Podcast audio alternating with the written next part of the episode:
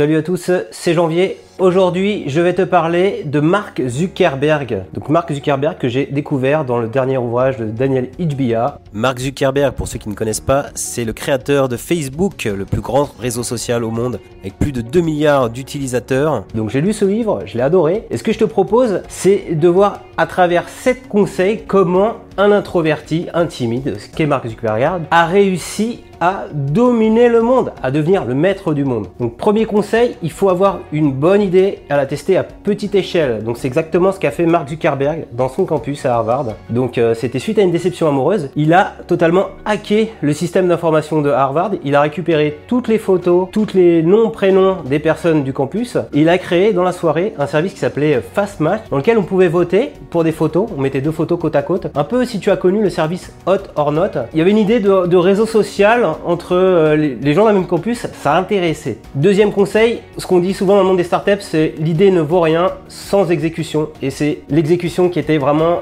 très important dans le succès de Facebook. Donc suite à ce petit hack qui, lui a quand même valu quelques problèmes au sein de la communauté Harvard, il s'en est excusé comme il s'excuse bien souvent. Il, s'est mis à développer euh, ce qu'on a appelé au départ The Facebook. Et donc il a embauché euh, McGollum qui s'occupait du design, Savrin qui s'est occupé euh, du financement, d'avoir des serveurs. Ils ont déployé ça très rapidement sur de bonnes infrastructures pour que ça lâche pas la route. On pense à l'époque, il y avait MySpace qui était sorti il y a un an, qui avait des problèmes de temps de chargement. Et donc eux, ils ont voulu tout de suite éviter ça. Et ils sont déployés progressivement de campus en campus, donc Harvard, New York, la Californie, etc. Et c'était un succès dans tous les campus universitaires américains. Troisième conseil, il faut pas vendre sa startup même pour un milliard de dollars.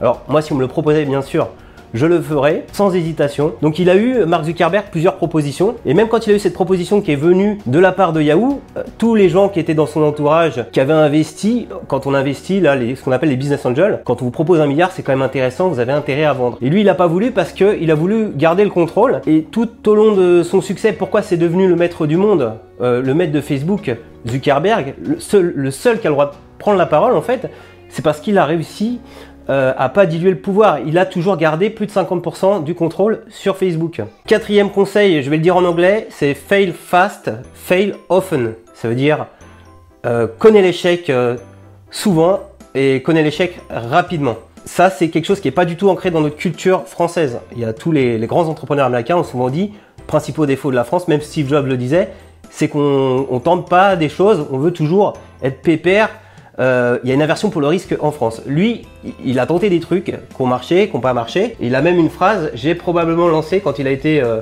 face au, je crois, au Congrès américain, au Sénat. J'ai probablement lancé plus de produits qui ont échoué que la plupart des gens dans leur vie. Hein. C'est ce que remonte euh, Daniel dans son livre. J'ai commis des erreurs techniques et des erreurs de business. Et c'est grâce aux erreurs en fait qu'on apprend, qu'on s'améliore. Et donc c'est quelque chose qu'il faut encourager. Facebook au départ, The Facebook, c'était un annuaire avec des personnes. Il n'y avait pas le, système qu'on voit actuellement de fil d'actualité. Ça, c'est sorti en 2006. Quand il a sorti cette fonctionnalité, euh, Mark Zuckerberg, eh ben, ça n'a pas été tout de suite euh, accueilli de façon positive. Il y a même eu des groupes, ce que Daniel explique dans le livre, qui sont dit s'il vous plaît, retirez le fil d'actualité, j'en peux plus, j'en peux plus que les gens voient euh, ma vie privée. Il y a eu aussi des, controverses où les gens, quand ils naviguaient sur Internet, on voyait tout ce qui se passait sur Facebook. Donc Zuckerberg, il s'est rendu compte de ses erreurs, il est revenu en arrière, il a fait ce qu'on appelle en informatique un rollback. Donc, faut pas hésiter. Et c'est parce qu'il s'est planté plein de fois qu'aujourd'hui Facebook arrive à intéresser 2 milliards de personnes dans le monde. Cinquième conseil, il faut avoir la bonne équipe. Donc au départ, ils étaient trois, il y avait quelques stagiaires qui aidaient Mark Zuckerberg, et après, il s'est rendu compte que certains n'apportaient pas de plus-value dans l'équipe. Notamment Savorin qui lui avait apporté un peu d'argent, qui n'était pas assez présent pour développer de business, il l'a mis de côté. Il a pris Sean Parker euh, qui venait de NetNapster et qui lui a permis de rencontrer des, business angels pour avoir des financements. Quand euh, il y a eu le succès mais qu'il n'y avait pas de business, qu'il n'y avait pas assez euh, de revenus dans Facebook, Mark Zuckerberg a été convaincu Cyril Schoenberg qui s'occupait de la monétisation chez Google de venir et c'est là vraiment où ça a explosé, où euh, ils ont fait euh, des milliards de, revenus tous les ans grâce à la publicité. Sixième conseil, il faut faire de la croissance externe pour réussir, pour dominer le monde. C'est ce qu'a fait Zuckerberg, même avant de mettre Facebook en bourse, je crois que c'est un mois avant, il a racheté pour un milliard de dollars, donc Instagram, ce qui lui a permis en fait de rajeunir son audience, d'avoir un positionnement... Euh, Voilà, j'ai un service qui est pas seulement dédié aux familles et Facebook, mais je suis également hype avec Instagram. Et il a acheté après euh, WhatsApp, il a acheté après Oculus Rift. WhatsApp, je, crois que c'est plus d'un milliard de, de, personnes qui conversent dans le monde. Il l'a acheté pour plus de 10 milliards de dollars. Et alors, la force de Zuckerberg, comme je vous ai dit au départ, c'est plutôt quelqu'un d'introverti c'est qu'il a été voir les personnes en one-to-one, qu'il les a invités chez lui, etc. Donc il est plutôt, euh, euh, il fait pas des trucs fastueux, il invite les gens chez lui. Il les a convaincus, il a eu un discours euh, convaincant en disant tu vas garder le contrôle, etc. Et c'est ça en fait, en étant très rapide, en, disant je suis prêt à te lâcher un milliard de dollars, je suis prêt à te lâcher 10 milliards de dollars, qu'il a réussi à acheter ces boîtes qui étaient en plein succès et qu'il a évité en fait que des gens comme Google les rachètent.